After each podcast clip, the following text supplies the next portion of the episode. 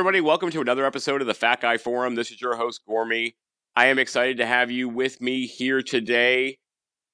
In today's episode, we are going to talk to my friend Ben Phelps. Ben, you may know him as the Primal Bro, and we'll get into that eventually, I'm sure. But first, I just want to say howdy, Ben. How are you doing today? I am doing fantastic. How are you? I'm doing pretty good. I'm doing pretty good, man. Um, we are deep in the thick of the the social distancing quarantine time here and so it, it's just it's nice to to talk to another human being and not just have it be me not just have it be me yelling at the television or at the internet so that's a good thing. Um i'm excited for us to dive right into your story man. So let's get to the first question which is ben tell us what qualifies you to be on the fat guy forum uh, well, thank. I mean, thanks for that introduction. I what qualifies me to be on the Fat Guy Forum is that I was a fat guy. Shocker. Uh, but not only was I a fat guy, I was a fat kid that grew up and was a fat teenager, and then eventually became a fat guy. Um, I have struggled with weight for my entire life. Uh, I don't really have a memory or a photograph where it doesn't look like I am having an issue um, with my weight, right? Uh, I shopped in the husky section, which I don't think they do anymore uh, because it hurts feelings, I guess. Uh, I don't, I don't, I used to, you know, my mom would take me to the husky section as an adult. I was in um, big and tall and things like that. And it all kind of stemmed from just developing poor habits uh, as I grew up. My grand, my parents worked like a whole lot.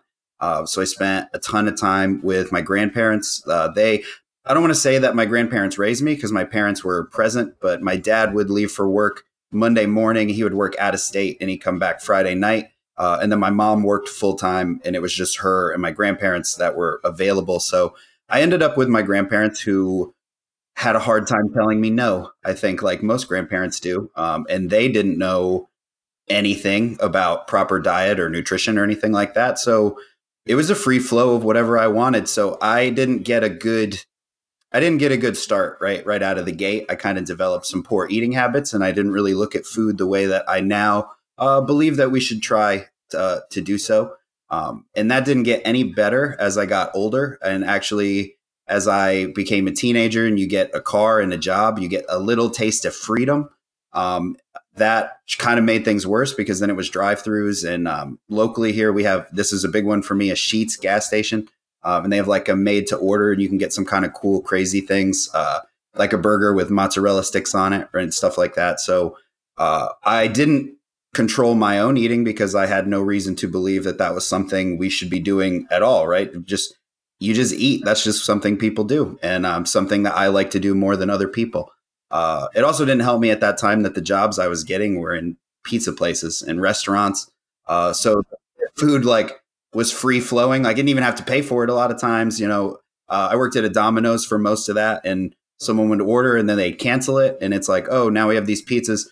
Anybody can eat however much they want, and um, most people were being quote unquote normal, right? They'd take one, maybe they wouldn't have any, uh, or they'd take like two at the most, and then I would pretty much just kind of wait and see what everyone ate and devour whatever was left. And that was the approach that I took in, in any situation, social gathering, family dinners, things like that.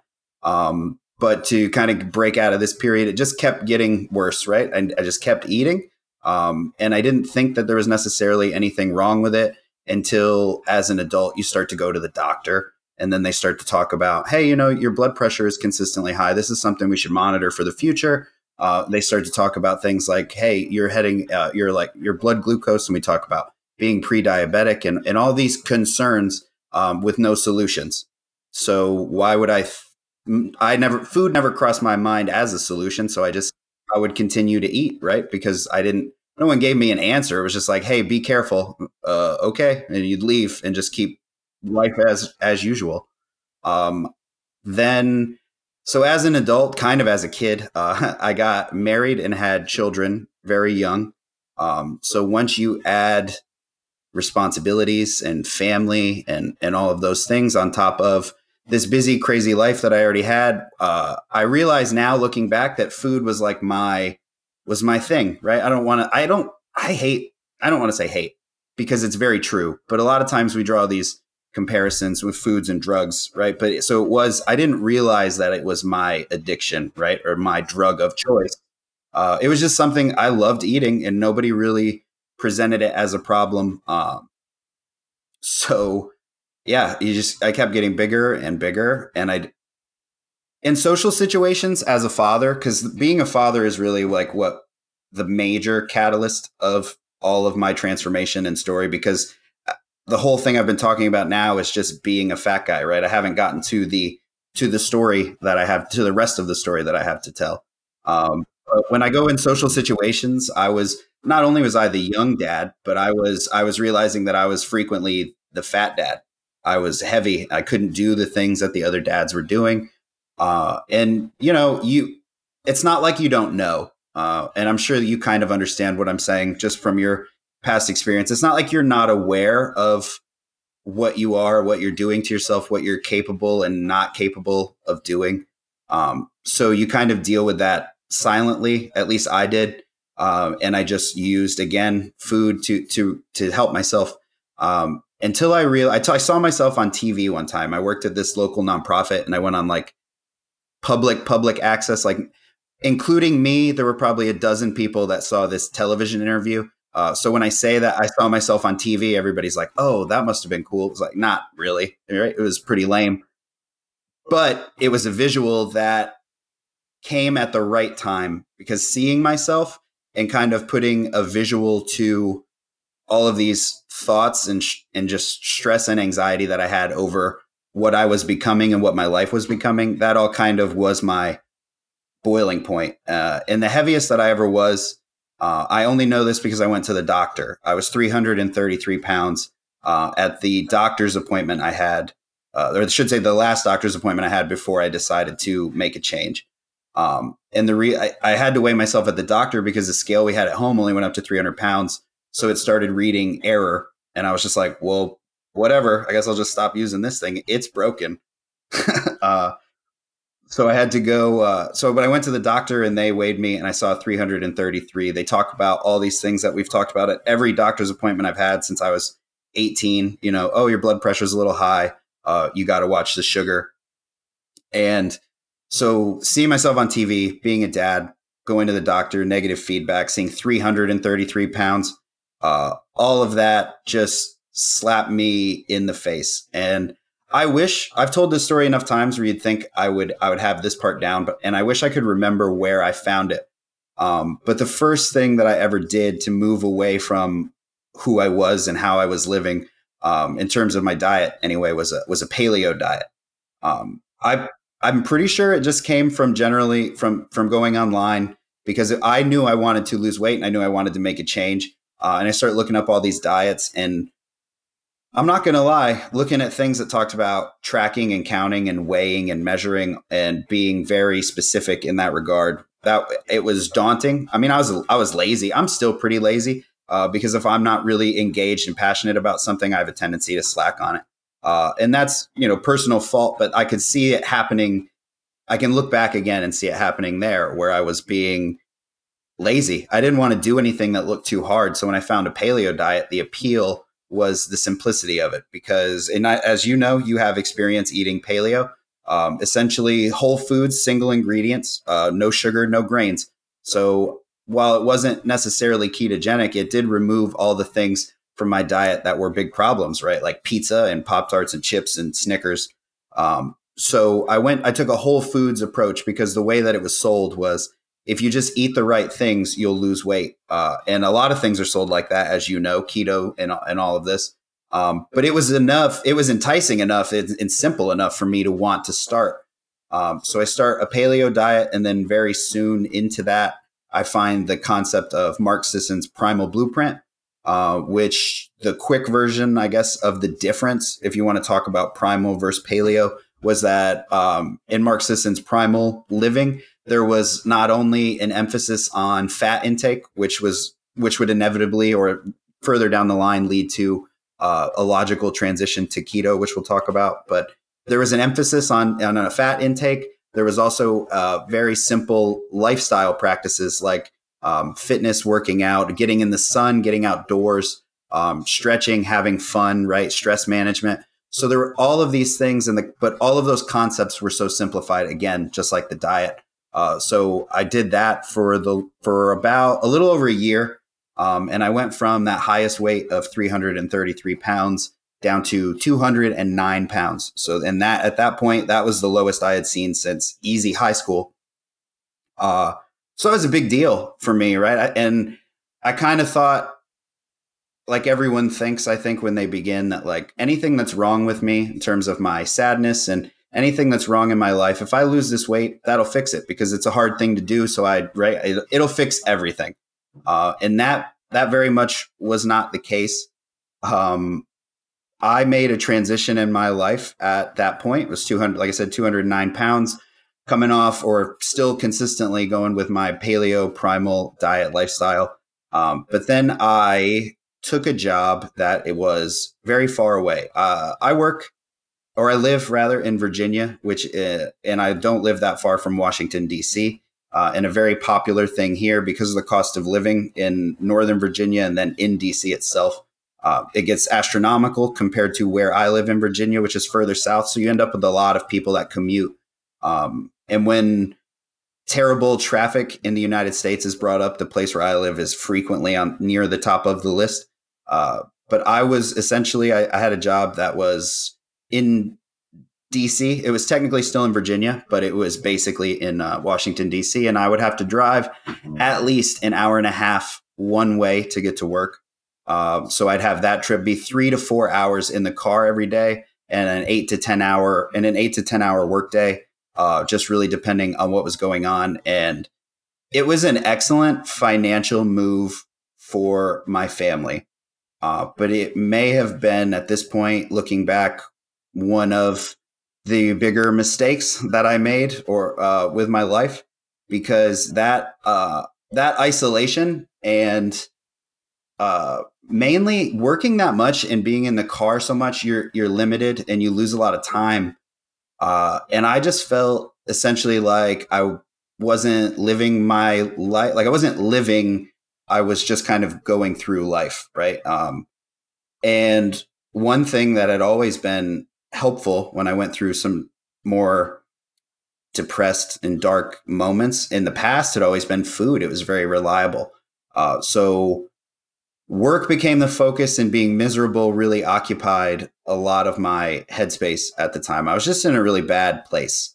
Um, I would not, I don't like to use like suicidal in a really loose sense. And I don't even necessarily like to bring it up because I don't want, I don't want people to think that I'm embellishing or looking for attention or anything like that. And I don't know that if it came down to it, that would have happened, but that was an option that felt viable. It was at least in the conversation internally for me.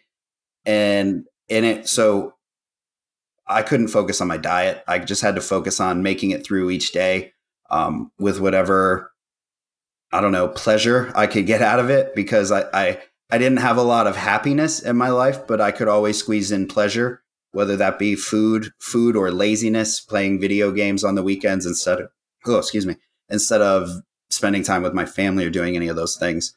Um, because I knew that Monday I would go back and I'd lose the next five days essentially between sleeping, working, and driving.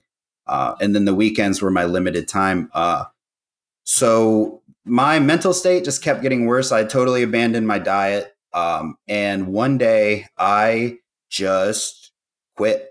I just, I, I'm not, I'm not proud of it. I would not recommend that anyone ever do that with any employer, give proper notice, I guess. But my situation felt so drastic. Uh, if that wasn't obvious based on the lead up here, I guess, to this point, that the solution felt like it needed to be equally as drastic, um, which was leaving a letter for my boss, uh, staying late the day that I decided to do it, and packing all my things and leaving after everyone had gone.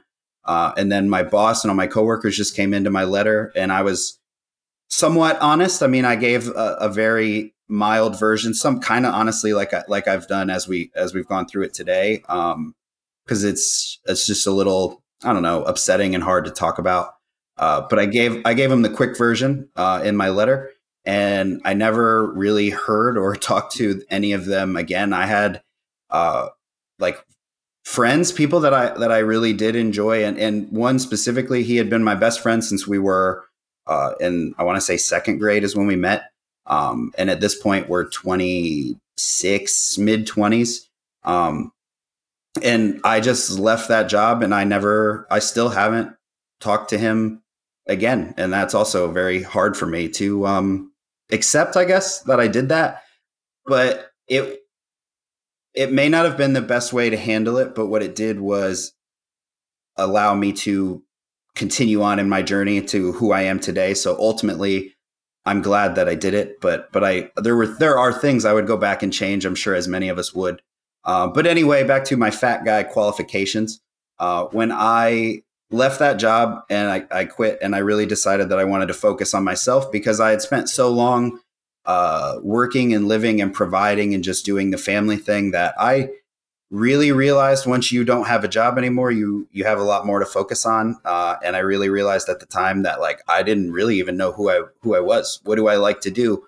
Uh, because video games, as fun as they are, it's not it's not a passion or a purpose. It was just a way to waste time. Uh, and eating was the same way. So, but once I once I quit, I, I really decided that I wanted to focus back on my health uh, because I had gained about 75 pounds back uh, from my 209 pounds. So I was up at 284 again. Uh, and a big thing I realized, like, I and I don't know why this bothered me so much, but when I look back at it, it was like I had lost the ability to say that I've lost over 100 pounds or I've lost 100 pounds. Uh, and I didn't realize it, but because that was really the only semblance of an identity or accomplishment that I had at the time in my life. So it, it was a big deal. And then once I lost that, already having hit rock bottom, I kind of felt, you know, I regretted it, but it was was something that I could refocus on because now that I had escaped whatever mental trap I was in with the job and the commute and everything, I was I was free to explore, and I went I recommitted myself to my health uh, and mainly to my weight loss. Uh, it, and that was when I found keto, um, which I know that you also eat keto because I try to keep in mind that your uh, podcast, as well uh, as other podcasts, are are often not solely about keto, right? It's just mainly about getting people to make better choices for their life. Um, but that's when I found keto was coming off of that 284 pounds, and I was ready to recommit. And then with keto, in under a year, I had lost uh, 111 pounds. Um, primarily, I say under a year, almost right dead at a year. Uh, I had lost 111 pounds and I had got down to 178 pounds, if that math is, no, okay, I messed up. so when I start, I started keto and that got me down to 186 pounds. Um, and then that was under a year. Uh, and that was when I decided to make a transition, as most people, or especially now, it's very popular, but you transition from a ketogenic diet to carnivore whether that be through a challenge. I did World Carnivore Month um, in the first year that I had heard about it. Uh, now it's obviously very popular. It's it it is a a hot button issue, uh, but we don't have to necessarily get into that. But I did keto uh, and I transitioned to carnivore because I still had maintained a lot of those whole food uh, single ingredient principles that I was doing on paleo because that worked. That was the one thing that I couldn't I could look back on and say undeniably it was like changing those foods worked. Uh, and now I'm just playing around with the macros. I'm not worried about food selection anymore. It's how much of different foods am I eating and how much of these macronutrients. Um, I use keto. I get down to 186 pounds. I make the transition to carnivore. Uh, and that kind of breaks this long stall because I had taken keto down to 186 and then I had been pegged there for a little while, um, about a month, possibly a little more. Uh, so I decided to do carnivore, not even necessarily for weight loss, just for like, screw it, let's try something different. Let's mix it up a little. Maybe this will be fun. Uh, and then I did that for months. It was supposed to be a 30 day challenge. Within the first two weeks, I got down to 178, and that was the lowest uh, that I've ever weighed as an adult. That is really the lowest that I ever remember seeing on a scale, no matter how far back you want to go. Um, although obviously I had weighed less than that. Um, but 178 pounds was the smallest or my lightest weight uh, ever. I did that following carnivore. I did it with for 30 days, and I kept going for I would say almost a year. Um, and now I've kind of settled on this hodgepodge hybrid between keto carnivore. uh, and my weight is actually up.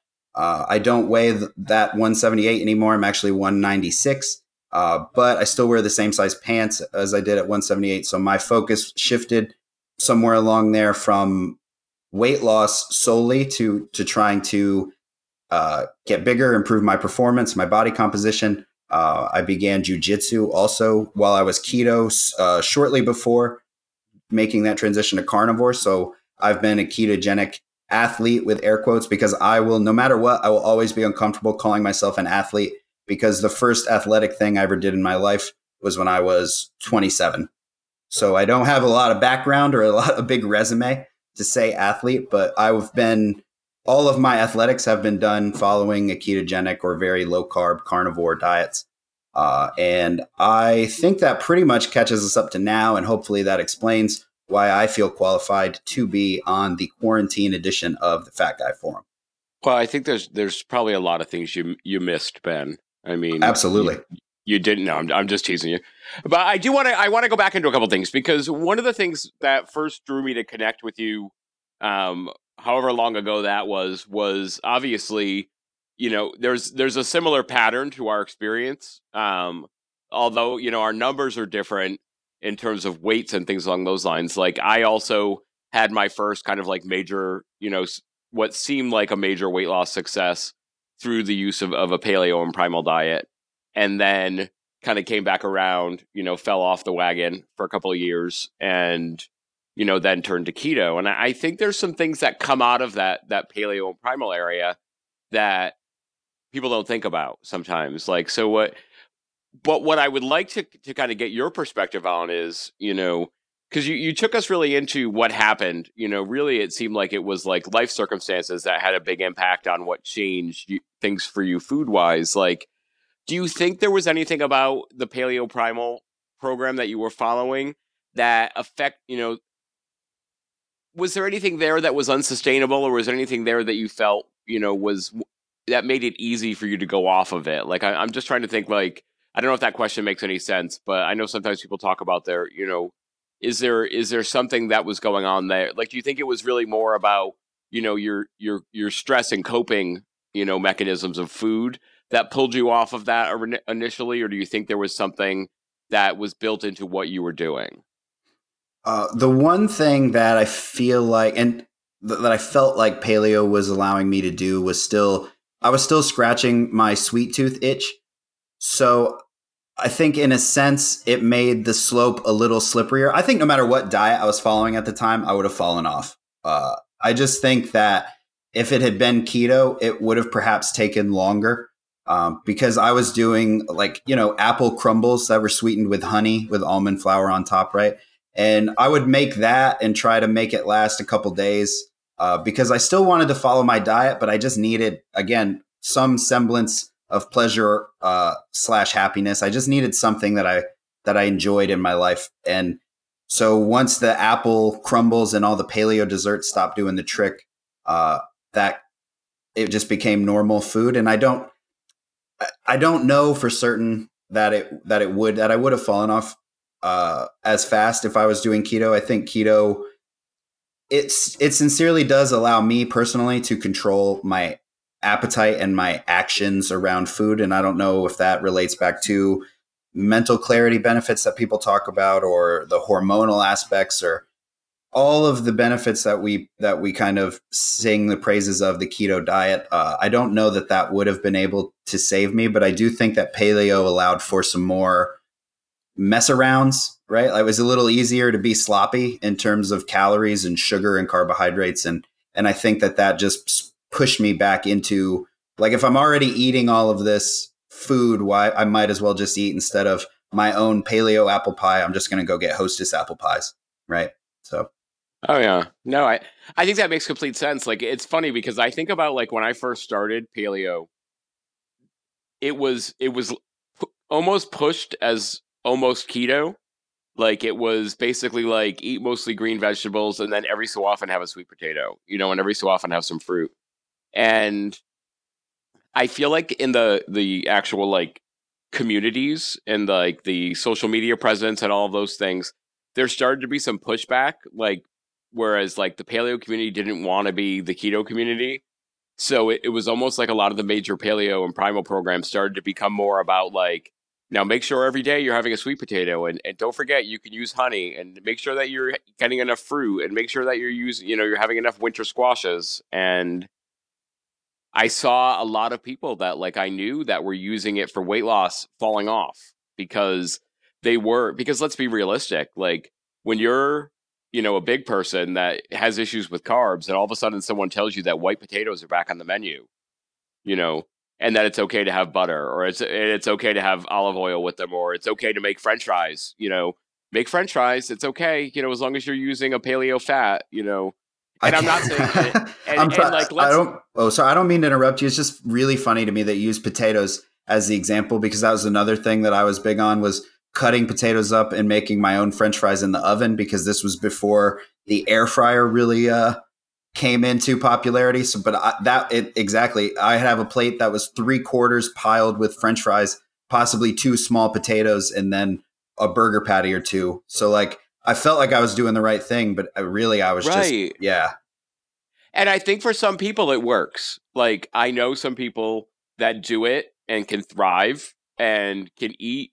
And and I think those also are like when I used to eat potatoes when I was heavier, it was basically you know like if I was eating baked potatoes, it was a baked potato in like a butter and sour cream soup, basically. Like you know, I'm using it as like a calorie vehicle. Like yes. and also because because I'm eating the potato, I'm the the satiation from the fat isn't coming because the the carbs are driving the hunger.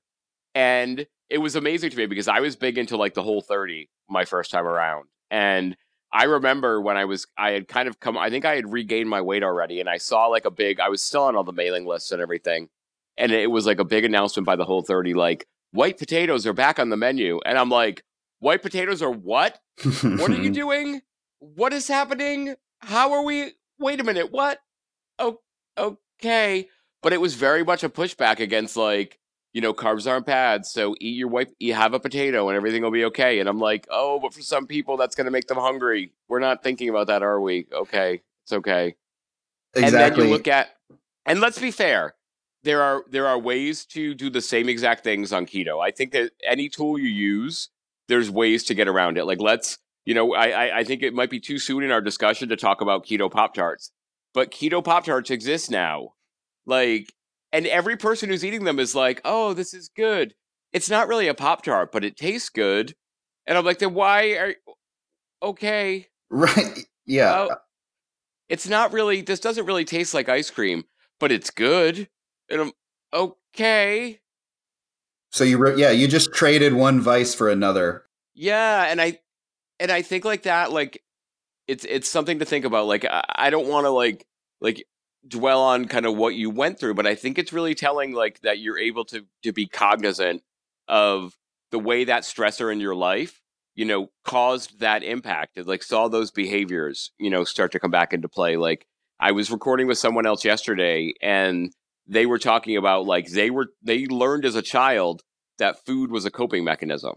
So that when stress happened or good things happened, you know, any kind of big thing happened, food should be there and food should be present.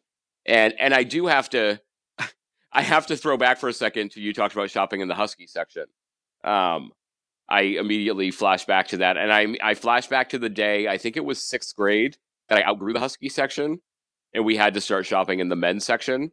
So there was literally no men's pants that were would fit my legs at all. Um, like they were like they're too long, like completely. So like we're going shop. It was a summer too. It was the summer before my sixth grade, and we were shopping for I was in Catholic school and shopping for uniforms. So we're at the store. The, the only store like you had to go to the same if you're not someone who went anyone out there listening who didn't go to Catholic school, you usually were directed to one store to get your uniform. It wasn't like at the back then it wasn't like buy blue pants and a blue shirt. It was you must buy this this brand this brand pant and this brand shirt. And we went and the uniform guy is like, "Yeah, we're not we don't have pants for him. Like we don't have like we have similar pants in the men's section. So I basically had tailored men's pants that then made me completely stand out. You know, as if I wasn't getting bullied enough at the time. There I go. And they're just like a shade like, off. Yeah.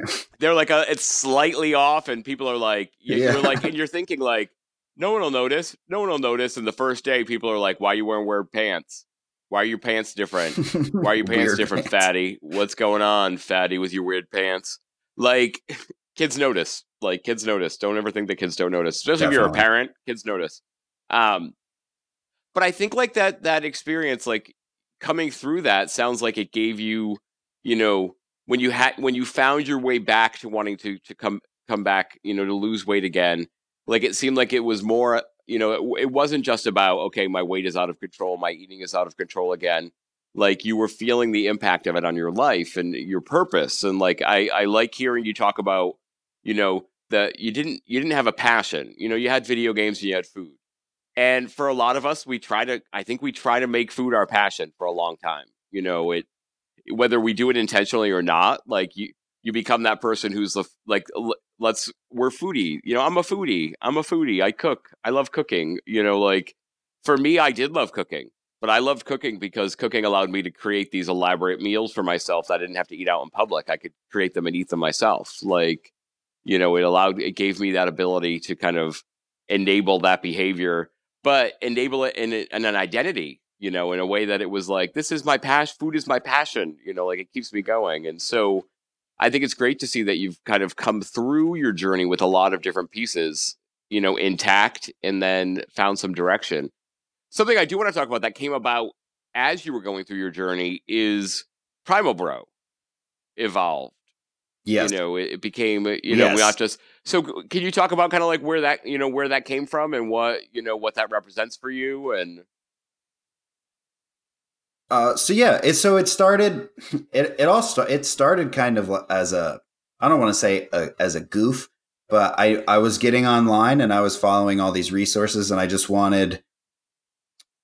So, like we had talked about, right? Paleo made it easier to mess around, and a big part of that was me on the internet looking for recipes for these pies I was making and these potato dishes, right? Going back to all the things that I thought were good, and I, I quickly, I guess before I go further into that, I do still think that a whole foods diet is far superior than the standard American diet. I think uh, Matt Vincent is someone who that you you and uh, our friend Miles Telecron had uh, introduced me to, so to speak, or you're the reason that I am aware of, of who he is. Um, but he was on Mark Bell's podcast, and he he said something along the lines of on my 600 pound life, they don't cut people out of their houses surrounded by apple cores and banana peels.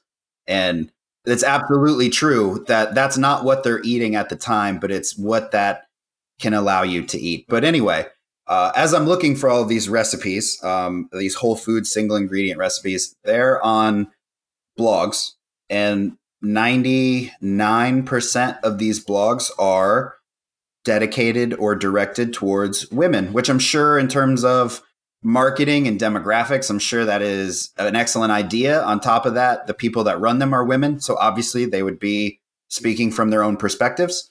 Um, but what I didn't like having to do was as I searched for paleo recipes and things like that, I didn't like having to read sports bra reviews and how a paleo diet impacts the menstrual cycle, right? I have to skim through all these to find the recipes I want on the blogs. So it was just mixed ab- among a bunch of things that didn't necessarily apply to me.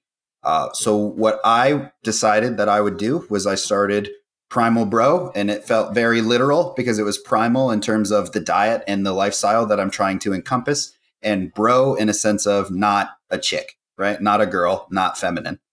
Um, I thought that that really, I thought that really sold it. This is a really simple explanation uh, for what you could expect from my content, and while it may not be as telling anymore, um, it was very appropriate at the time. So I started that when I was doing paleo. And then when I fell off and I went through um, that job and the commute and that hardship, uh, that was one of the first things to go, even before I stopped eating paleo, was getting on social media, media and monitoring it um, for a couple reasons. Number one is it it made me feel guilty, which it should have, right? I just, oh look, people are still by the time I'm eating hostess pies, I'm not going to get on Instagram and look at people who are eating steak and asparagus, right? I just can't, I'm not going to keep beating myself up over this thing that I'm already aware that I'm doing. So I just stopped using that. I stopped using that account for the longest time. Uh, And then as I recommitted and I wanted to get back on social media just to see what those old resources and bloggers and influencers that I had followed in paleo to see what they were doing. Um, you sign back in, and then all of a sudden, you know, the first time I'm back in this world, so to speak, I start hearing about keto. This is very popular at the time. It's gaining steam. It's not nearly as popular as it is today, uh, but it, it, was kind of like right at the beginning of the upswing uh, in popularity. So keto, as I again part of that recommitting myself was finding a purpose and a passion, and they kind of coincided or occurred at the same time. So I log back into Primal Bro, and then I want to it starts as wanting to just observe, be a lurker, and lose weight, right? And then uh, once I have my success doing keto and doing carnivore, and I'm documenting it as I go along. Um, obviously, people are into success, so when they see that I'm posting where I'm having success doing these things, the following grows a little bit, and then somehow before you know it, I guess Primal Bro kind of becomes this thing that it is now. But to me, what it really is is just it is me. Uh, and that sounds stupid, so I'll elaborate. There's no boss. There is no one to tell me not to say this thing, not to do this thing, uh, not to try this, not to post this, not to do anything. It, it's a place for me to speak freely, right? I can say, share any opinion um, on any topic. Obviously, it's mostly related to food and fitness, uh, but every now and then, I guess I like to jump out of my lane because everybody likes to say stay in your lane nowadays. Um, but it is just Primal Bro now is just the moniker or the name or the banner that I operate under as an individual. Um, obvi- I do. I have my podcast. Uh, you know, I do coaching. I post on Instagram constantly. I try to be an example of what people can do. Um, so Primal Bro is just really an unapologetic, sincere expression of me. Uh, and I want to inform people. I want to inspire people and I want to entertain people. And if I can do one of or all three of those things, then I'm I'm happy, and I get to do it being myself and being sincere to to who I really now feel like I am a person. Right, I have purpose and passion, and he, this is how I share it with the world. That's awesome, man. And there's some facets of that that I do want to talk about eventually, but I, I also there's some things I don't want to get away from yet. Uh, exactly, because one of the things that came into play in your journey was talking about being, you know, getting getting married and having children young, being the fat dad, you know, being that father, you know, being the dad that was working five days a week and coming home on the weekend and, and being tired and playing video games. And, you know, that being one of the things that stood out to you when you realized it was time to make a change. Like, so one, uh, we have to give a, a, a shout out um, to your wife because I hope that I hope that Tori does listen to this. Um, and even if she doesn't listen to this, I'm going to give a shout out to her just so she can hear about it from other people. Um, because she's also she's a force to be reckoned with. I I remember meeting her the first day. You know, the first when you know I think we you would come the first day of KetoCon alone. That was correct, right? She was. I was there that, that Friday. She arrived Sat or Friday night, I guess. She came in late. I came in early. Yeah. So it was like Friday we got to meet Ben and hang out with Ben, and then Ben was like, "Oh, tomorrow my wife is going to be here," and I, and you were probably one of the only people that was like, "And my wife is coming to KetoCon," and I know initially I was like, "Well, this is this will be interesting." I don't really know anything about Ben's wife. This will really this will be really an interesting thing. And I just remember meeting her that first morning at Starbucks and being like, "We don't need to talk to Ben anymore. Like we can just talk to Tori. Like she's got a she's a force she's a force to be reckoned with." So that was she's she's fantastic, but I can understand like the challenges that are there for both of you. And one of the things I think is great is like when you look at when Transformation Tuesday rolls around and you're posting pictures, often instead of just being a picture of yourself changing, you've posted pictures of the journey that both of you have been on. So, what has it been like to kind of be parenting through, you know, a journey that she's on, a journey that you're on, and, and being in a relationship together, knowing that you both have these challenges that you deal with? So that's, I mean, it's all excellent. And she does deserve a shout out. Uh, all the shout outs. Uh, she, I could not handle myself. I could not handle a me. Um, and I have all the respect. I have all the respect in the world for her for putting up with my shenanigans, just to sum it all up in one word. Um, but yes, she is patient and understanding, uh, and she's always been supportive. Uh, and there were times where that was problematic, in a sense of as we go through this journey. Um, when I want to do paleo, uh, I guess we'll go from the beginning because we have been together for the duration. Uh, she was she was been with me for the tail end of the, my initial gain up to 330 uh, 333 we were married when i went to that doctor's appointment obviously we had uh, a child so i was always the first i'm like i got to make this change. I'm doing paleo right? I'm doing it. And she's very supportive. So it was always absolutely babe whatever you need to do we can do this. Um, but she was not going to do it with me. She was just supporting me fully. Um, and then it's one of those things where you hear it all the time. I had success. So then she's like, well, you know, maybe I'll have a little success. Because as happens, uh, people get comfortable. I, my issues with my weight and with food and things like that are deeper than just accidentally gaining some weight and then pulling yourself back. I'm not what I would, I guess, consider normal, but she very much is. She got heavier with me because I would cook two packs of hot dogs because I would feel the need to eat a whole pack for myself. And then we still had a family. So she would obviously be eating because I was constantly bringing an abundance of food around. Um, and, you know, it was just something that we did together because, like I said, I didn't have interests or hobbies. So, what are we going to do together? How are we going to spend time together? Well, let's just eat, right? It goes back to that. Uh, so, bec- I think mostly because of me, she also got pretty heavy. Um, but she began paleo after me. Um, and she had lost a significant amount of weight. When I went through my regain, she had a minor, some minor regain, just again because of the nature of our lifestyle change, not having the clean foods in the house anymore. Uh, so what she was eating was, um, you know, problematic, so, uh, or you know, it was just less desirable. Um, and then as I went keto, it was kind of the same thing as when I went paleo. It was like, well, you have fun with that um, I will support you. I'll buy the stuff. I'll cook the food. I'll help you with whatever, but I'm not doing it right now. Uh, and then she began doing keto, and she is also she's lost a hundred, and uh, she's not gonna like that. I don't know the number, a hundred and ten ish pounds. Uh, she's lost a hundred and ten ish pounds. Uh, so she's, I mean, she's done an amazing job. She doesn't attach herself to it. She's not as passionate about weight loss and health as I am. And I think that's just because of our where we started or where we came from.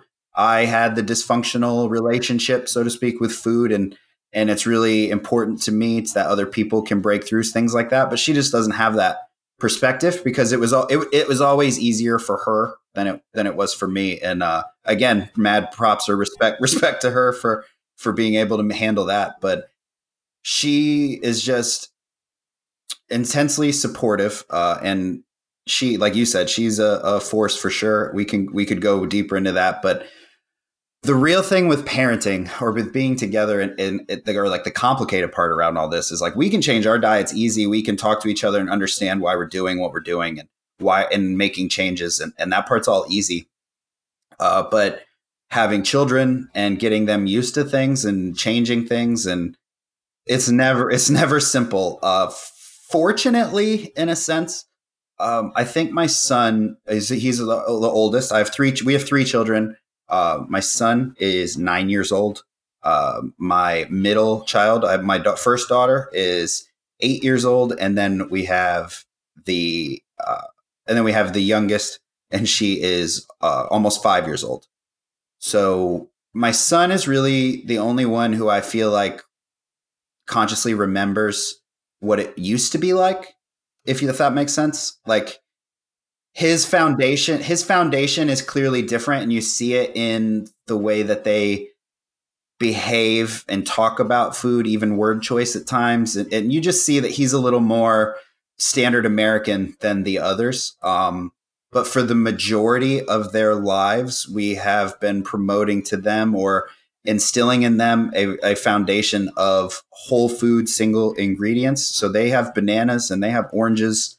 Um, they'll have different yogurts and we'll do applesauce. Uh, but we always prioritize meat. Your meat's the first thing that goes, right? We're going to get proteins, we're getting fats.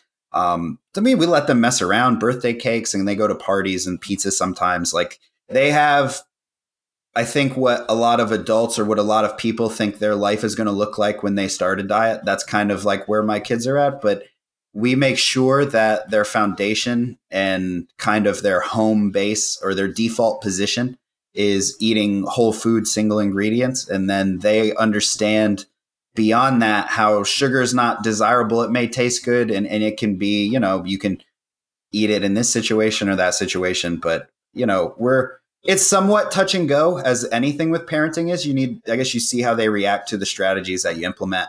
Um, but as a whole, I think that we're doing the right thing, and I'm very happy uh, with where my kids are because it is a night and day difference from where I was at their age, and even my wife. It's she.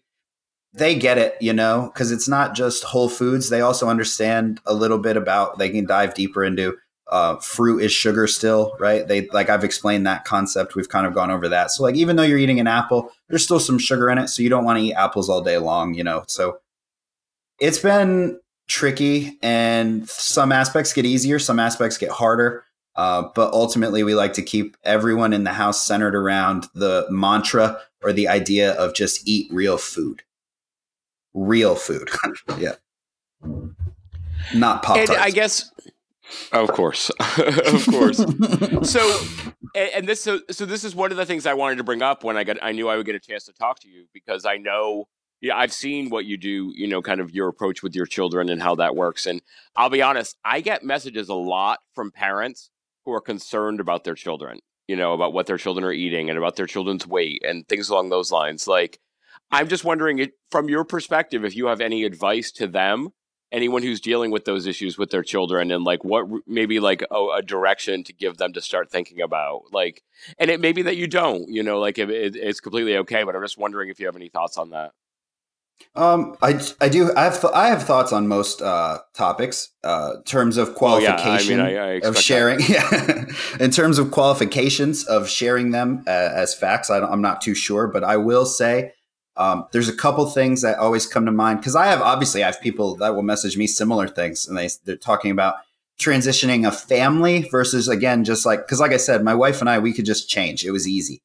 uh, but to pull and and do these other people, bring them along with you, that's where it can get challenging. But there's two big things um, in that regard to me is that it's it obviously it wasn't easy for you to start either. It's not easy for you to start. So why do you think that it would be easy for them? Uh, I think it will get easier over time. It'll get easier over time, and you'd be surprised what everyone, child or not child, uh, can normalize. Right. So how quickly it can happen as well. Um, so the first couple weeks, I mean, maybe it's bad. Um, but they'll get used to it. And then the objection that comes in next there uh, is always, but they're picky eaters, right? That they, but they don't, you know, they don't, not going to want to eat the greens. They're not going to want to eat this. And my thought there is a little more severe or harsh in a sense of like, you are the parent. So, like, there's a lot of things that if your kid had the choice, they wouldn't do, like clean their room and take showers, brush their teeth and shit stuff. I'm so sorry. Um, so, so but so like, there's a lot of things that if your kid has the choice they're not going to do, but you don't give them the choice in any of these other, I mean, a tremendous amount of choice at least. You don't let them run 100% of their lives, but you let them run 100% of their diet. And if you're looking at making the change, obviously you understand how important that diet is. Uh, so it goes back to you're the parent, you have to do what you know to be right. Um, they will get used to it. And one last concern that people bring up is that they're worried about child's health and development and things like that. And this is where I get really unqualified um, but going back to paleo, it feels evolutionarily, right? If they're eating similarly to how we evolved, the way that you're trying to do, if you're doing paleo or keto or whatever, um, if they're eating close to how they would have evolved, how's that bad for them? And if you're willing to eat this way and do this to your body, why you're not doing it? you obviously think it's safe enough for someone to do. Um, you're both humans. I mean, obviously there are differences in a developing child, but I think that when you get into the nitty gritty and you look at nutrient density and things like that, letting your kids eat Cheerios for breakfast is not good as good as having them eat eggs and bacon. Um, and I guess I'll just end it with that. Yeah, I think it's. I think you hit on some like one of the things you hit on that I think is important is like one it, at the at the root of it all, if you're not doing it, your kids aren't going to do it. Like you can't be eating a Big Mac and telling your kids to eat the salad with the grilled chicken on it. Like that that needs to, you know, you need to think about like that leading by example. But I like that you you talked about, you know, there it's not like if a kid got in the car and said, I'm too fidgety for a seatbelt, you'd say, Oh, okay. Don't put your seatbelt on. exactly. You know, oh, he's fidgety. He doesn't wear a seatbelt. This seems dangerous. Yeah, but he's fidgety. You know, he's fine. He's Why is he hanging out the window? He needs the air. That's what he needs. He needs the air. You know, that's why I'm doing this. And, you know, there's challenges. And I think there's a lot, like, especially when you look back, like, I look back on what I was like at 10 years old when I was put on my first diet. Like, I had a lot of control over my food at 10. Like, I was getting yes. food that was not provided to me by my family at, at 11 years old. You know, going to McDonald's, going to the store, going to all these different places. Like, you're doing those things. Like, you need to realize that, like, there's, you know, it's once your kids are out in the world, it's almost like the genie's out of the bottle in a lot of ways. And like, you're not gonna, you're not gonna be able to rein that back in, you know, without some bigger intervention. And so there's things to think about as like you're beginning, you know, their journey. Like, don't don't let it go like okay they can eat crap for the first five or six years and then we'll bring it back in. Because you know by then the behavior and the patterns are established you know the the even the the food response is established like you know and i don't i usually don't respond to people when they ask me because i'm like i'm not a parent you know?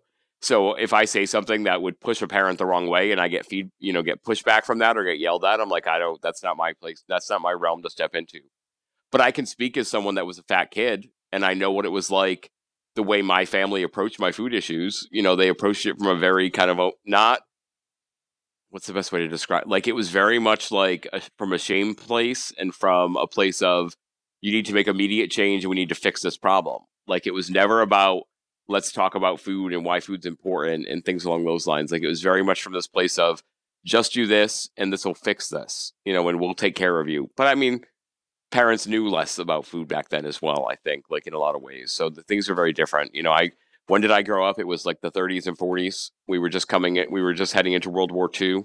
Uh, was was I was in grammar school, something along those lines. Um, yeah. You know, if you ask my, if you ask, if this you is yeah, this is your second go like around that, with a pandemic. Uh, now, if you ask, if you ask John Shane, I I lived through the Black Plague in Europe. Um, so if I made it through that, I got to make it through this. Like, but I think there's something to be said. Like I, I think you you hit on some really good points. Like just thinking about like what you're, you know, what what we can control, what we can't control, and kind of getting into that. And I think that's a great perspective. And I, I like seeing, eh, you know, I think also your pers- when you talk about it, when you talk about you know food with your children, though, it's not like you're you you don't turn it you didn't flip a switch and turn into this taskmaster explaining it to me like it still was very much like we instill in them this like this concept of whole foods, this of single ingredient foods, but we also don't tell them that having birthday cake out at a party is a naughty experience and you know there should be shame around that and like because I think that's what can start to create those bad behaviors like and sneak eating and those sorts of things because oh I have to hide this from mom and dad. You know I have to hide that I want to do this from them.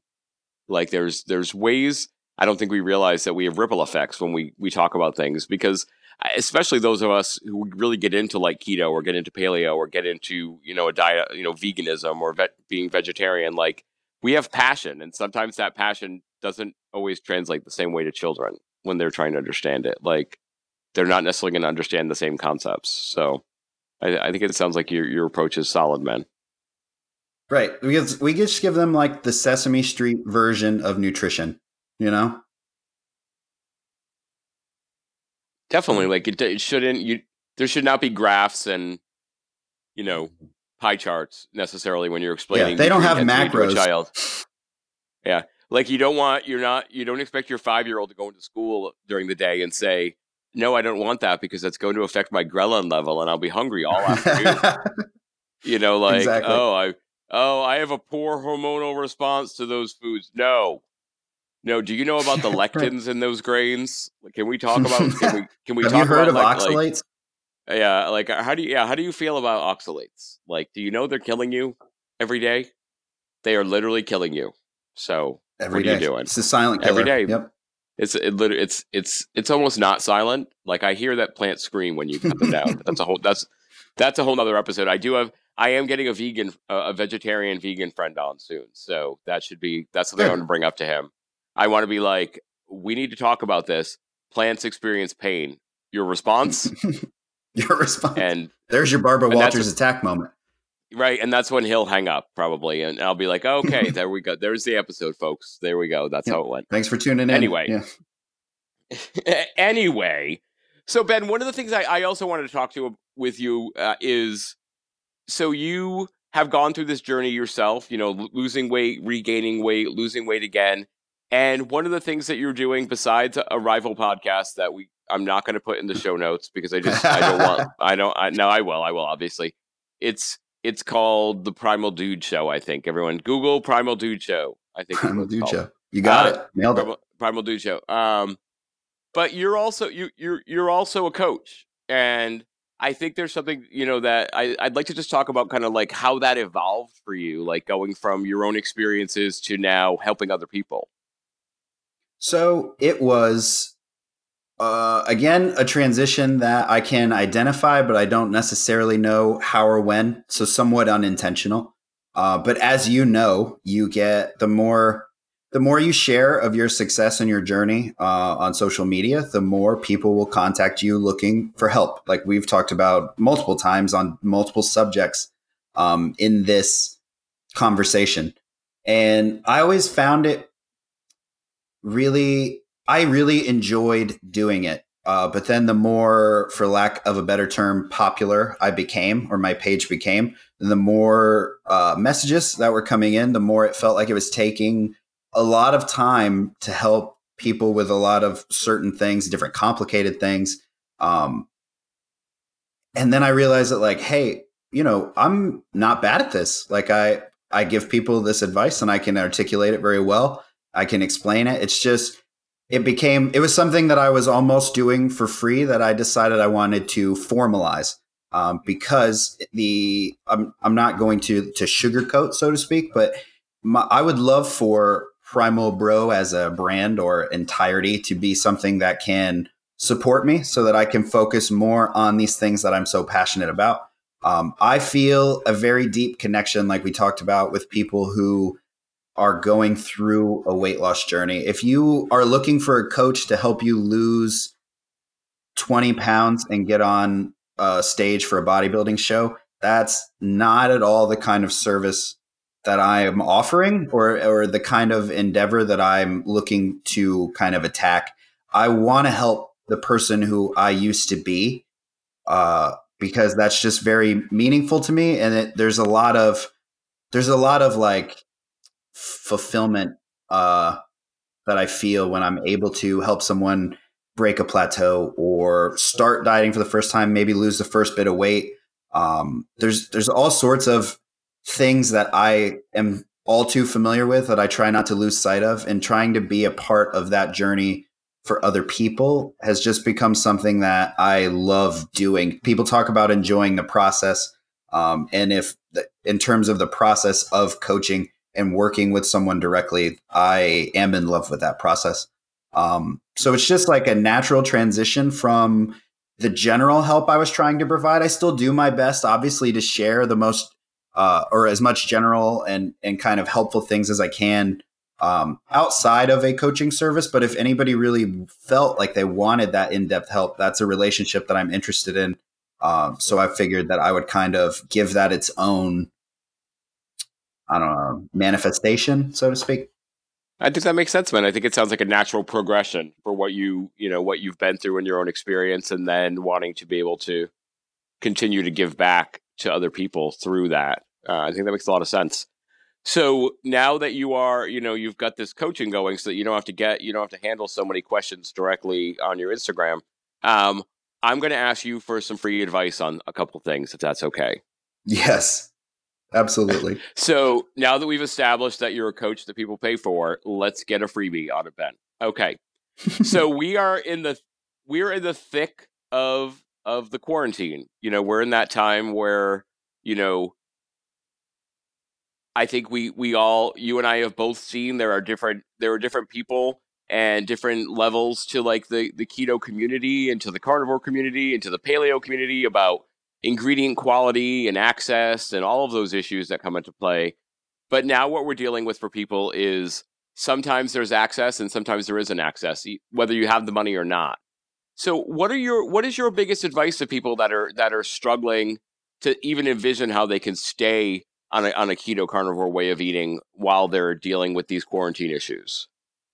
Uh, my advice, the advice that I would give in this situation is kind of honestly, it, it's similar to advice that I would give uh, any other time, but I think it's far more important now, given things.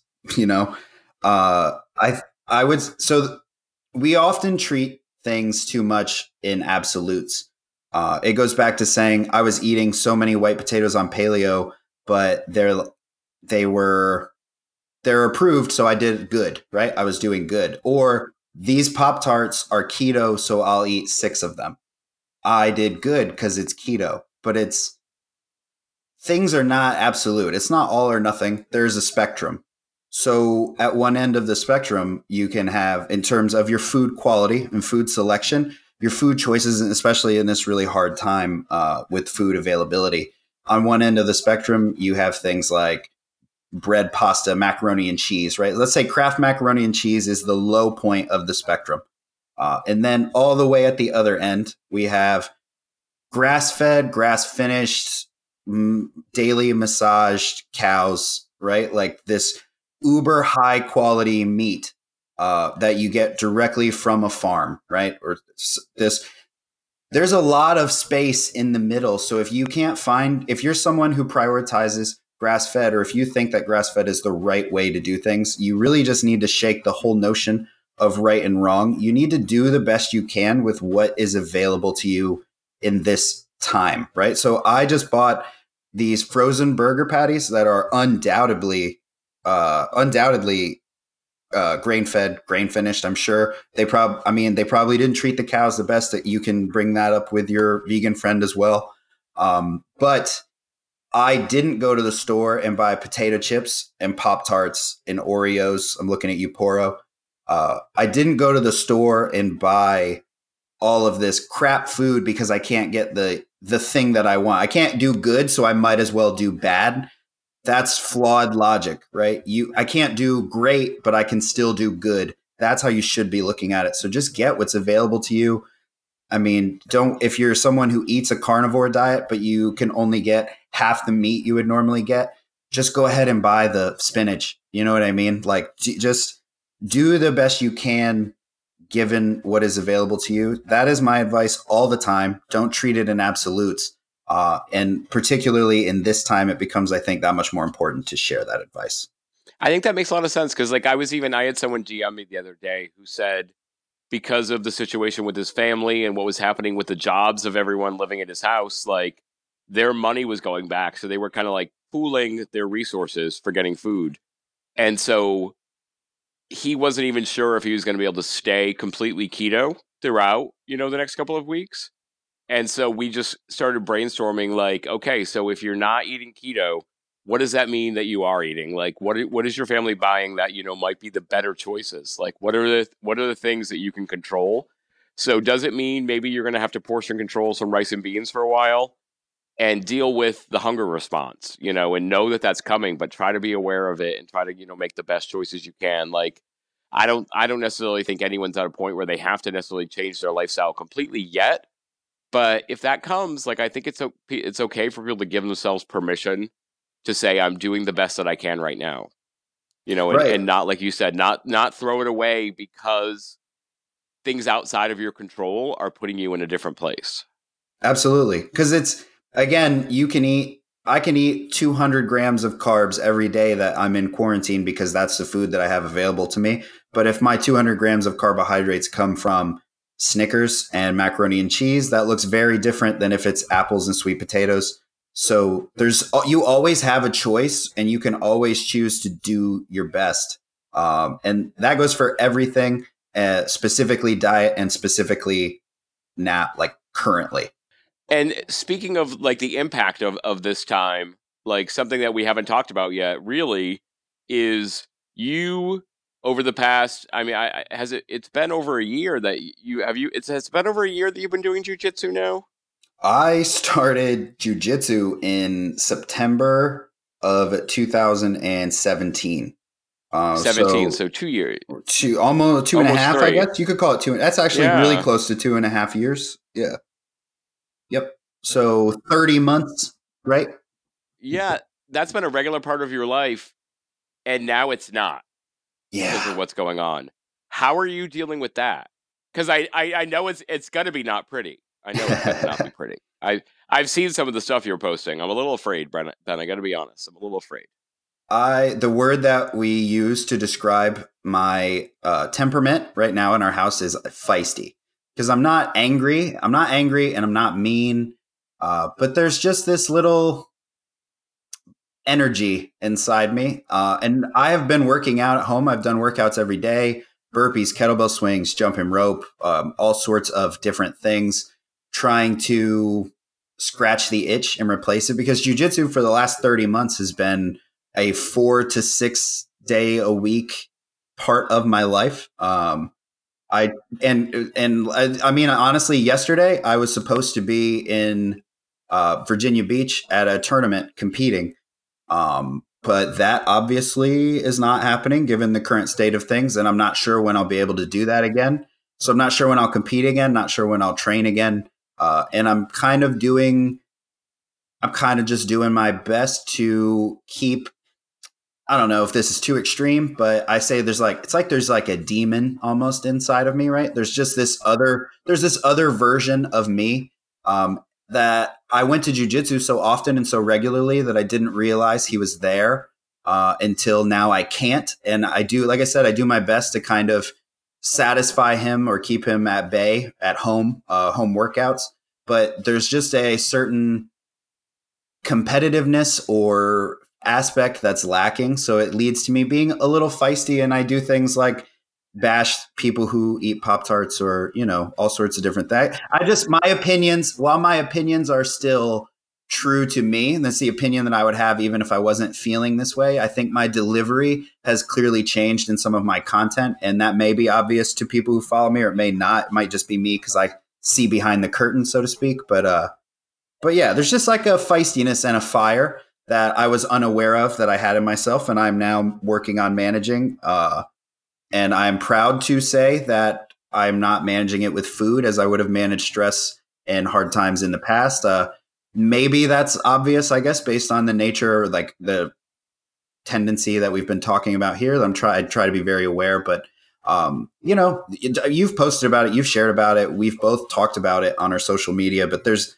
we also feel the stress and the desire to stress eat for a, a, multitude of reasons and i mean both of us have different and similar reasons to to stress and to feel those kind of old vices calling you but um but it's just about knowing like know better do better kind of thing uh at this point and um yeah i'm just managing this little fire that i have uh by posting you know my snippy little comments and my sarcasm on social media well, Ben, first I got to tell you, a lot of us knew you had that feisty fire inside of you because you've. I'm you've, the only you've, one. you've, you've made some snip. You've made some snippy comments before, man. Where I've been like, "Oh, oh, Ben is. Oh, Ben. Oh, Ben's stepping into the deep end right now. Oh, let's see what happens. Let's watch." And I would. I would watch. look. Uh, I would. I would get keto popcorn. I haven't found a good substitute yet, but I would want. I'm here with the. I'm just here for the popcorn kind of meme going on. But I think it makes sense. Like, I, I think it's it's it's great that you're able to kind of realize, like, because it's funny because as you were talking about that, like, I I see so many parallels between you know you kind of losing that you know losing that outlet of jujitsu when I lost you know my outlet of food you know, and like realizing that, you know, the strong emotions and the, the, the simmering that is like, I get angry really fast. Like I have, you know, I, I definitely don't think my issues are exactly the same as anyone else's, but I think like we, we build up healthy and unhealthy mechanisms in ourselves. Like, and sometimes it's that the healthy ones are taken away, you know, like that physical outlet is probably great for you.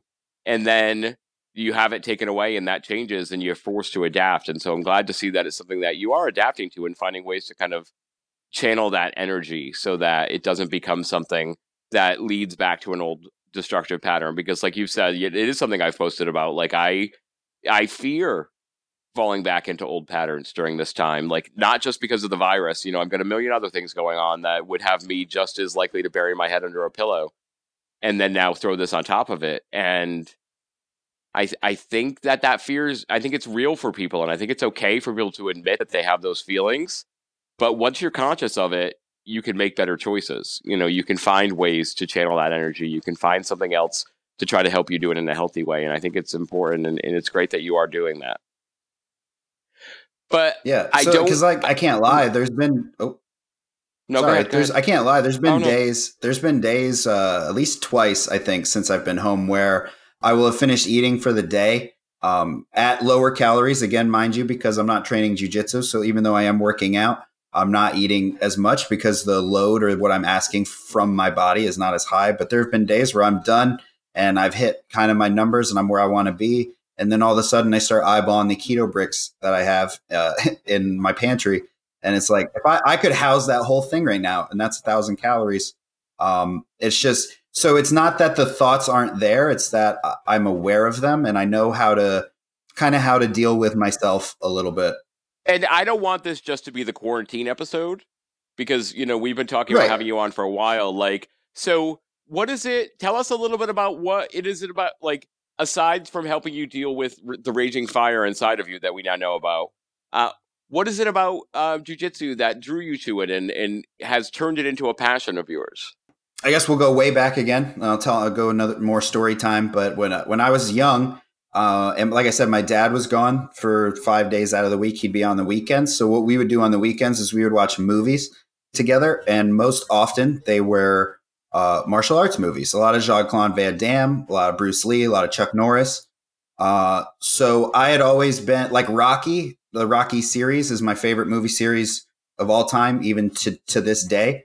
Uh, I just I it just maybe it's because of how significant it was when I was younger to me. You know, more so than the, it being a quality quality movie series, but regardless, uh, I've always been fond of, even before I had aspirations to be uh, athletic or active, I'd always been fond of like martial arts uh, and uh, violence in a in a in a non scary sense.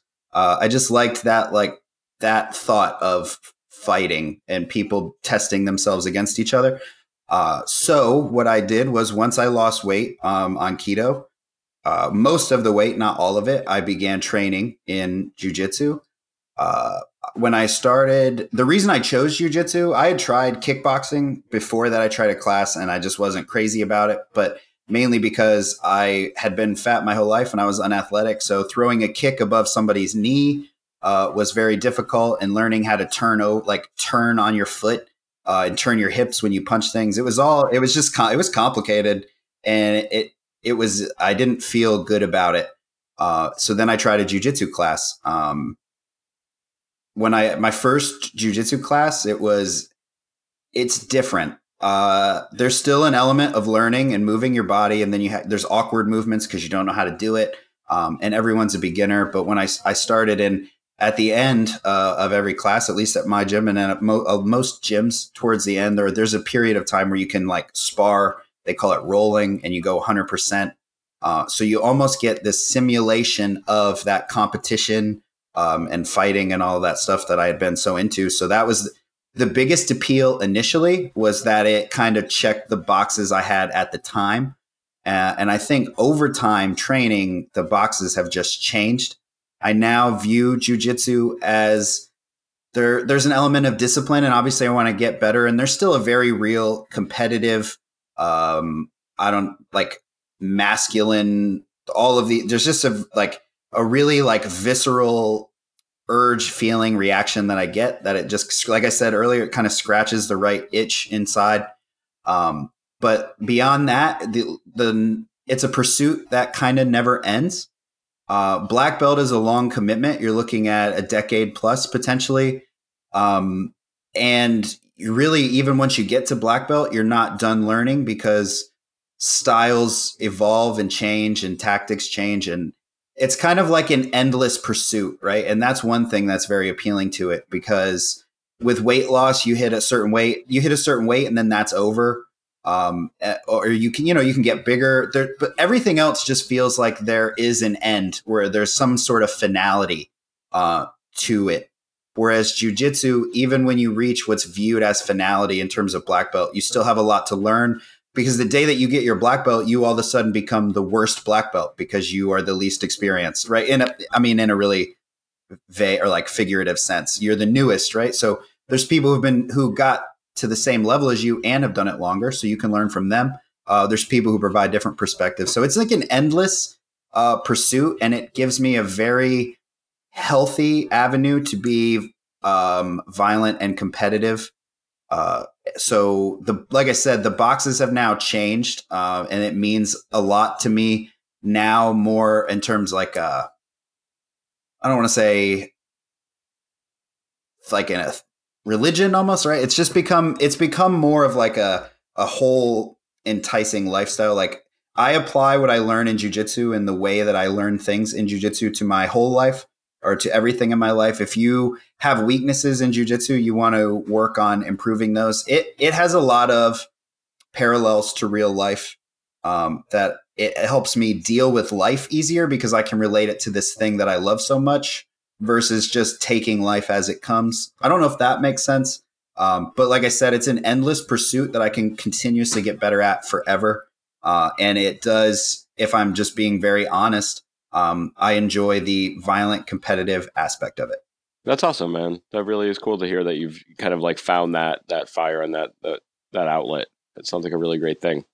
And it's also interesting to get inside that world because so many of the people that we're connected with now are are doing jujitsu. That you know it helps give me a greater understanding. So I appreciate that. Uh, of course, yeah, of course. and I'm sure, honestly, all of those people probably have different reasons too. All of those people, I'm sure, have similar and different reasons that it means so much to them. Oh, for sure, man, for sure. So Ben, I, I, we've been talking about a lot of different facets of your journey and where your life has taken you. Like, I want to kind of come back around, you know, and and and head towards the the finish line a little bit, and just talk about like what do you think, like looking at your journey as a whole, like all the different phases you've you've gone through and your ups and downs and the different types of of eating plans you've tried, like what do you think are the major lessons that you've learned over time? The the biggest lessons that I have learned uh, in this whole journey is to honestly, it's to be. You have to be. I said honestly, but you have to be honest with yourself. I think there's a lot of we lie to ourselves uh, in a lot of ways, but the a big one is that like you never all the way lie to yourself, so you're always a little bit aware um, of what you're doing. Honesty matters. So if you realize that you have a problem, say with your relationship with food, or if you realize that you're trying to lose weight, then you have to be honest with the things that you're doing. Are you eating too much? Should you look at changing macros? There's just with this uh, quarantine thing and the fire, right? I have to be honest with myself and say and identify what that is. It's an undesirable uh, personality trait that I have this fire, so to speak. Um, but the fact that I recognize it and I'm real about the fact that it's there means that I can do things to to kind of tackle it. So I just think that self awareness and most importantly being honest with yourself and like that internal reflection, I think is probably the biggest takeaway. If I could pull something from everything that I've done, I think that makes complete sense, man. And and before we talk about how people can find you and track you down and listen to your podcast and all of that great stuff are there any more feisty opinions that you want to get out there? Uh, so we touched on it, and I so and you brought it up like uh, earlier, and I wanted to just say we talked. We kind of uh, doo dooed a little bit on the legendary foods keto pop tarts and just somewhat keto replacement snacks in general. I think we use the ice creams and all that stuff. Uh, it goes back to a couple of the things that we talked about. Uh, I just need people to know this that like just because something says keto doesn't mean that it's it's going to be good for you or that it's a healthy thing for you to include in your life. Uh, you can still overeat certain things. You can still not be getting the right nutrients. Um, that those products are great, but it goes back to what I just talked about, which is being honest and aware. And I know that if I get those and they taste good enough, I'm gonna I can house a box, and there's a reasonable chance that it happens. Although I'm better at controlling myself, Uh, but say even six months ago, to be honest, I don't know that I could have had them in the house uh, without eating all of them. So packaged keto foods don't just stop when you see the word keto on the label. Read the rest of the label and then most importantly just think about yourself. You know if you're going to use the food the right way you know how you're going to use or abuse the food and if it's going to be abuse maybe you should pass. Uh, and if you think that you can use it responsibly then i have no issue with it but i don't like when people say i don't like both extremes going back to absolutes and i don't like when people say that this product is good because it's keto or this product is bad uh, because they're taking advantage of keto people. It just is, right? They're trying to put a product out there that people will want. They make hammers, and you can buy a hammer and you can use a hammer to build a house, or you can use a hammer to murder someone. So it's really just a tool. Like this is really just a product that you're using. You need to know if you are able to use it well, uh, and you need to make sure that you do use it well, and be aware if you're not using it well. And that's my rant. Sorry. Well, that that went dark fast you you you actually talked about murdering someone with a hammer. So I'm concerned. Um, but I think yeah. no. I, I mean, not me specifically. I, I uh, metaphorically speaking, um, hammer death. Um, I think it's important for people. The other thing that comes up to play into all of this is because I think something I'm guilty of is I look at some of those foods and I see other people who are able to enjoy them in a healthy manner and not have it be triggering or anything along those lines. And I want to be that person. And there are times where I have to realize, you know, be like you said, be honest that I'm not that person. You know, that it's not safe for me to have those around. It's not safe for me to do X, Y, and Z when it is for other people. And it's okay for us all to be at different points in our journeys and our development. And some of us will get to places that other people won't. And you have to kind of just be okay with where you're at. I think at the end of the day, and be truthful with yourself. So I think you you put that really well. Thank you. So Ben, what if people want to want to? What if I honestly, I can't see anyone wanting to, but if there is anyone out there that does want to talk to you now, maybe is it the police? Maybe it's the police. Um, what's the best way for people to f- to find you? Uh, um, so the best place for people to find me uh, online because uh, if you're talking about the police, they can go to my website all they want, not giving out the address. Uh, but you can go mm. to primalbro.com. Essentially, I have that domain or that website, which is really just like an extension to all the other things. You can link to my podcast, the PrimalBroCast there. Uh, that's on Apple, you know, the, or I'm sorry, Primal Dude Show. Sorry, the Primal Dude Show. Mm. Uh, but the direct, comp- direct Fat Guy Forum competitor um, but no, you can go there. Uh, go to my website. You can go to find my podcast. It's on Apple, Google, Spotify, Stitcher. Uh, and if you use anything other than that, I don't really understand who you are, so it's fine.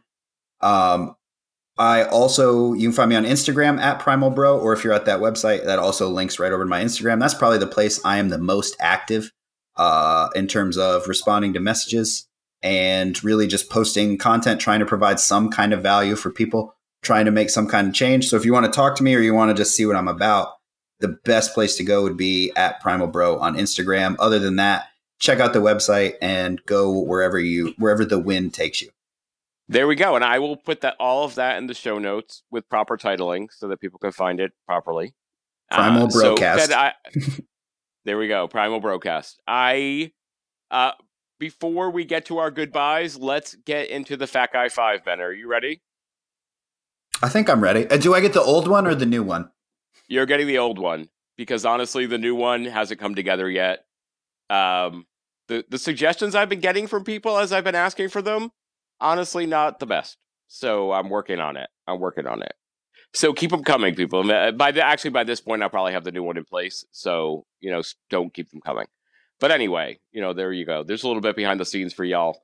Uh, but this is the old one for you, Ben. You're one of the last to get the old one. Uh, up first, question number one: Living or dead? Who is your favorite fat guy? My favorite fat guy. So, uh, anyone that listens to the show has probably thought about this before, and and every single instance, your answers are always taken. Uh, but I'm going to say that I think, t- at least timing wise, Bert Kreischer. He's a comedian. Uh, he takes his shirt off in all his shows. Some people might know who he is. Big round guy. Uh, he he does uh, like weight loss challenges and some different physical competitions uh, even though he's still overweight. He's a really funny guy. I really enjoy his brand of comedy and things like that. So scratching off all the people I think I may have said had they not been brought up before, I will go with Bert Kreischer. I like it. I like I like hearing a new answer. Uh, number two, Ben. Thinking back to your your 333 pound days, what was your quintessential fat guy meal? So, all right. So my favorite uh, fat guy meal, and I actually touched on it uh, when I brought up the hot dog thing earlier. But I would get an entire I would get an entire pack of hot dogs, eight typically, unless you get, and this is where we're going to get real into being a former fat guy, unless you get the uh, Oscar Mayer beef ones that have the ten in the, so five per sleeve, whatever.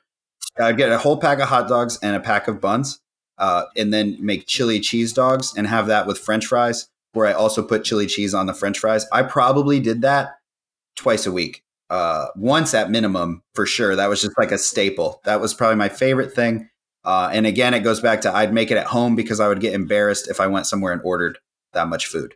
Yeah, there's not many restaurants that would that would look you know that wouldn't look at you you weird if you said I would like eight chili hot dogs and a, a platter as high and two as large French fries, chili fries. Yeah, and keep the soda keep, keep it all coming. There you go. I like it. Uh, question number three, switching gears. Uh, ben, so reach out like speak out to those those guys that are out there you know maybe it's that that guy who's realized that he's the fat dad. What advice is your number one piece of of advice which is now me using the word advice a hundred times your number one piece of advice for someone to get their journey started?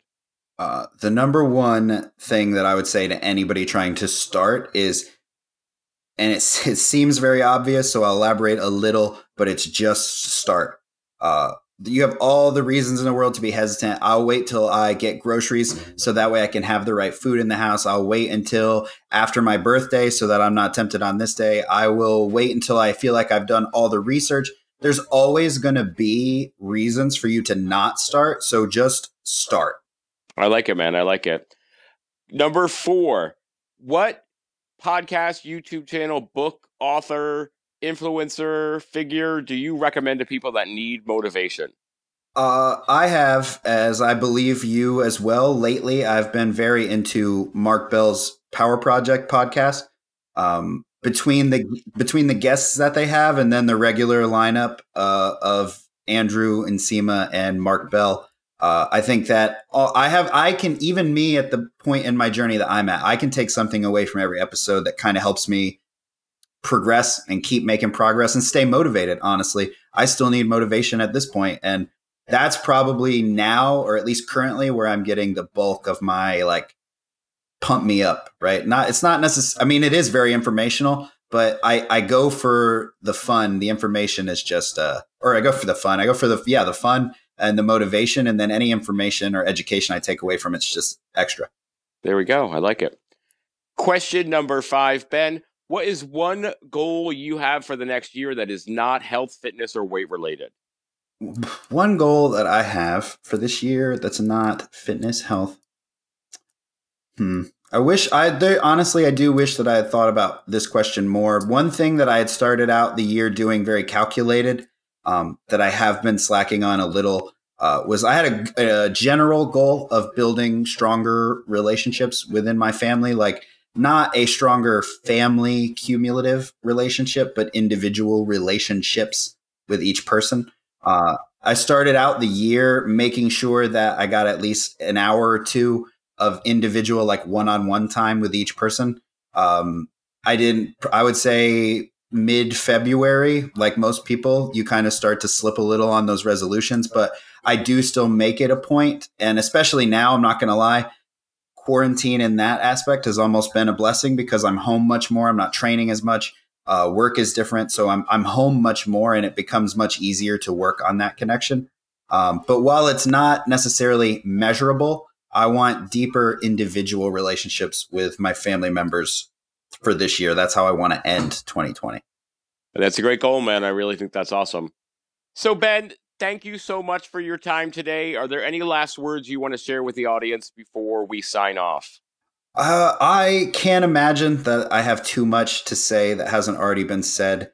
Um, touching on the advice that I would give to someone starting their journey, um, and really just anyone starting any journey, it doesn't have to be a weight loss journey. You can want to get into lifting. You can want to get into jujitsu. You can want to get into any you knitting. I don't know. I don't know what you're going to be into, uh, but anything that you want to start, it goes back to my just start because you don't have to be perfect. You don't have to do things 100% right and correct from the beginning. You just need to begin because as you do it, you will learn how to do things better and you will grow and improve.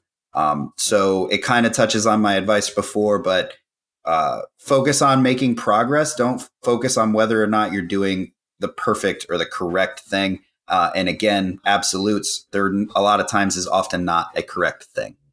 There we go, man. So thank you so much for your time today, Ben. I really appreciate it. And like I said, I will put all of the links so you can track down the Primal Bro in the show notes today. Thank you all so much for listening. This is your host, Gormy. You can find me on Instagram at Gormy underscore goes underscore keto, on Twitter at Gormy goes keto, no underscores, or you can also email the show at the fat guy forum at gmail.com. Do something today to amaze yourselves, my friends, because you're amazing people. And regardless of the circumstances of the world, there's still opportunity out there for you to do something. So just make sure you do one thing today where you say, wow, I actually did that. And I look forward to talking to y'all next time on the Fat Guy Forum.